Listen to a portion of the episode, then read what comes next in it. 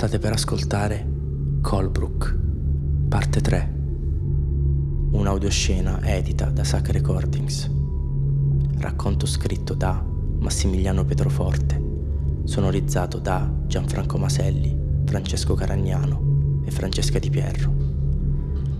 Joel è un giovane giornalista inviato a Colbrook, nel Connecticut, per un reportage, nudo di fronte a se stesso. L'audioscena avrà una durata di circa 10 minuti. Vi preghiamo di spegnere i telefoni cellulari e assicurarvi di essere in un ambiente silenzioso e consono all'ascolto. Se siete alla guida, accostate alla prima area di sosta. Buon ascolto.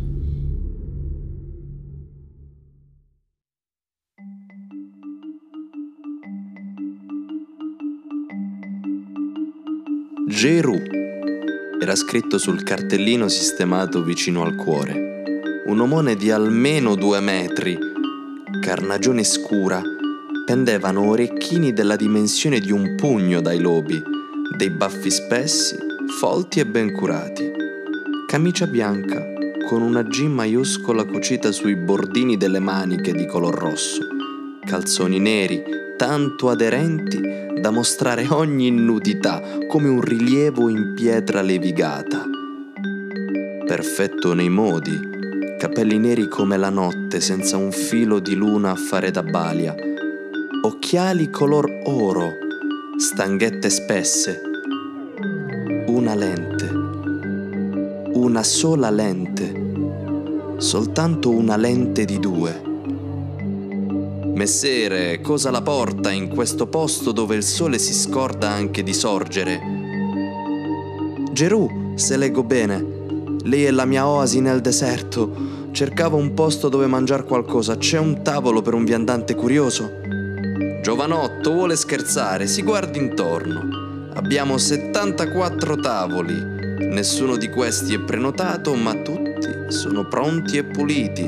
Aspettavo solo lei un ghigno sotterraneo accompagnò queste parole.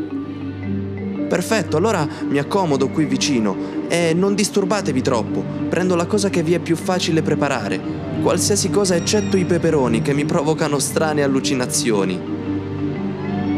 Il resto del discorso mi sembra inutile riportarlo in quanto verte sui vari modi di cucinare i peperoni, argomento a quanto pare ben noto al nostro Gerù uomo che ha toccato mezzo mondo ed esibisce adesso conoscenze culinarie. Il pranzo fu consumato rapidamente con l'accompagnamento di pane integrale che a sentir le parole dell'omone si sposava perfettamente con la zuppa che Joel aveva divorato. Penso che trattare ora degli ingredienti della zuppa sarebbe inutile, in quanto né il sapore né il colorito potrebbero aiutarci in questa ricerca. Signor Gerù, tutto quanto era squisito. La ringrazio immensamente.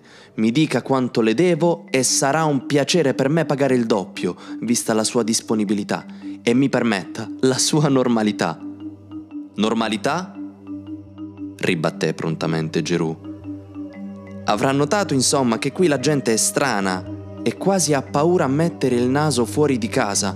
O forse sto diventando pazzo. Questa desolazione mi fa perdere il senno. Tentò di spiegare Joel, alzando gradualmente la voce. Per cortesia, parli più piano. Ognuno ha i suoi tempi. Qui la gente dorme ancora. Rispose a sua volta stizzito Gerù. Questa volta queste parole le sentì lacerargli la pelle, come fossero un ago infetto che scava alla ricerca della carne sana. Mantenne la calma ma subì il colpo non indenne. Sentì la stessa sensazione provata la mattina uscendo dall'albergo, come se le ossa gli si stessero sciogliendo. E fu proprio in questo momento di temporaneo appannamento che notò qualcosa che in un primo momento era quasi risultata banale. Solo una lente. Mi perdoni se le sembro inopportuno. Noto solo ora, vista la fame che mi rendeva cieco, che i suoi occhiali, insomma, posseggono solo una lente. Io indosso occhiali normali. Normale è ciò che è consuetudine. Qui è normalità che solo un occhio possa permettersi una lente affinché la nostra vista non si pieghi lentamente fino a renderci vagabondi che brancolano nel buio. La stessa zuppa che lei ha mangiato. Le sarà impossibile capire di cosa si trattasse, ma se non le avessi detto questo, la sua zuppa sarebbe stato un normalissimo pasto. Comprende ora che la normalità esiste solo come deformazione del possibile e con un solo occhio posso dirle che mi amo in questo posto perché è possibile.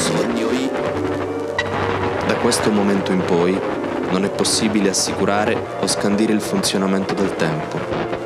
Sappiamo però che Joel si risvegliò nella stanza del suo albergo ed era notte, o forse sembrava notte dal momento che il suo casio digitale da polso segnava le 15. Decise di togliersi l'orologio nero lasciando nudo il polso, sensazione che lo infastidì in un primo momento e lasciandolo sul comodino accanto al letto. Poi pensò ad Agata come fosse l'unica cosa vera degli ultimi giorni, il suo volto, il vestito, gli occhi pendenti, e man mano che ricordava le sembrava sempre più lontana. Correva in una direzione opposta alla sua, in quella mente che vedeva sempre più il predominio della parte marcia e tendente al verdone vide dalla finestra la piazza e la città sempre più gli pareva un groviglio intricato di strade inanimate senza un senso né architettura. Corse al piano di sotto e questa volta si fermò di fronte alla porta 22, intenzionato a voler entrare. Chissà che qualcuno lo avesse fatto arrestare, chissà se avesse avuto la possibilità di parlare con qualcuno nella sua stessa lingua, di fare una telefonata la telefonata. Era quella la via d'uscita. Era questa la carta che avrebbe sbloccato i giochi e di cabine telefoniche era piena la città e al piano di sotto dell'albergo ne aveva viste almeno due.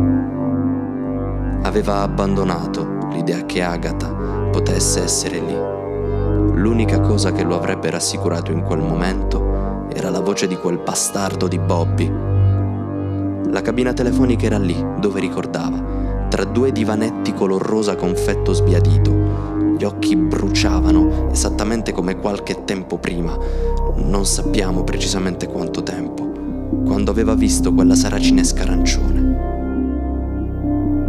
Si ritrovò senza rendersene conto, con il telefono vicino all'orecchio e pronto a comporre quel numero che sapeva a memoria ormai da tempo numero selezionato non corrispondeva a niente di esistente. Tentò più volte quel numero senza buoni risultati. Imprecò, maledisse il giorno in cui aveva accettato quel lavoro, sbatté la testa contro la cabina e provò l'ultimo numero, l'unico che non poteva essere cambiato, quello di sua madre.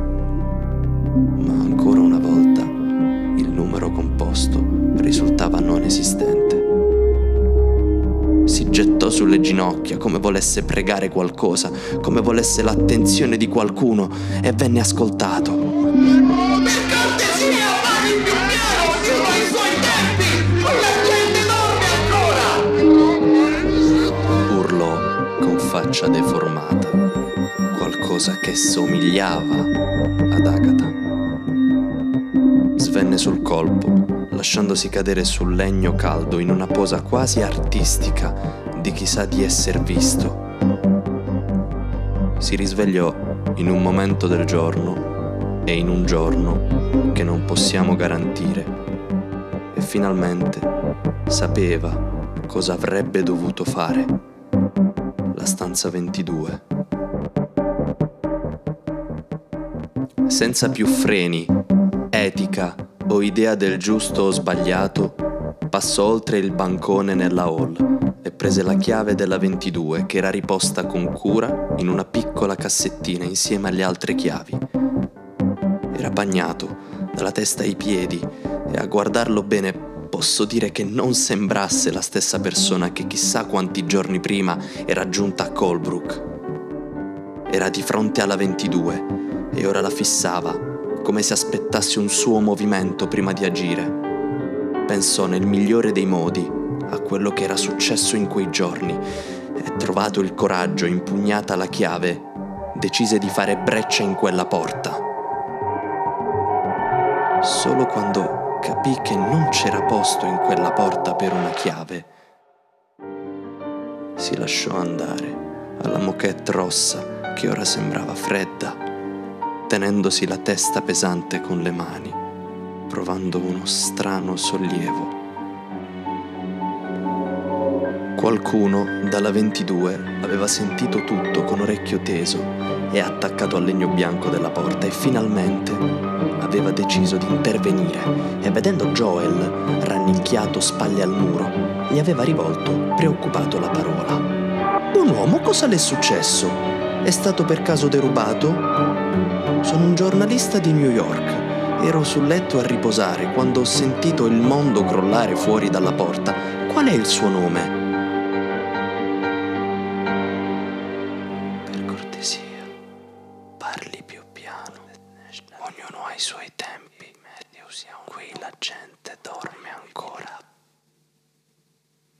La risposta era l'unica possibile.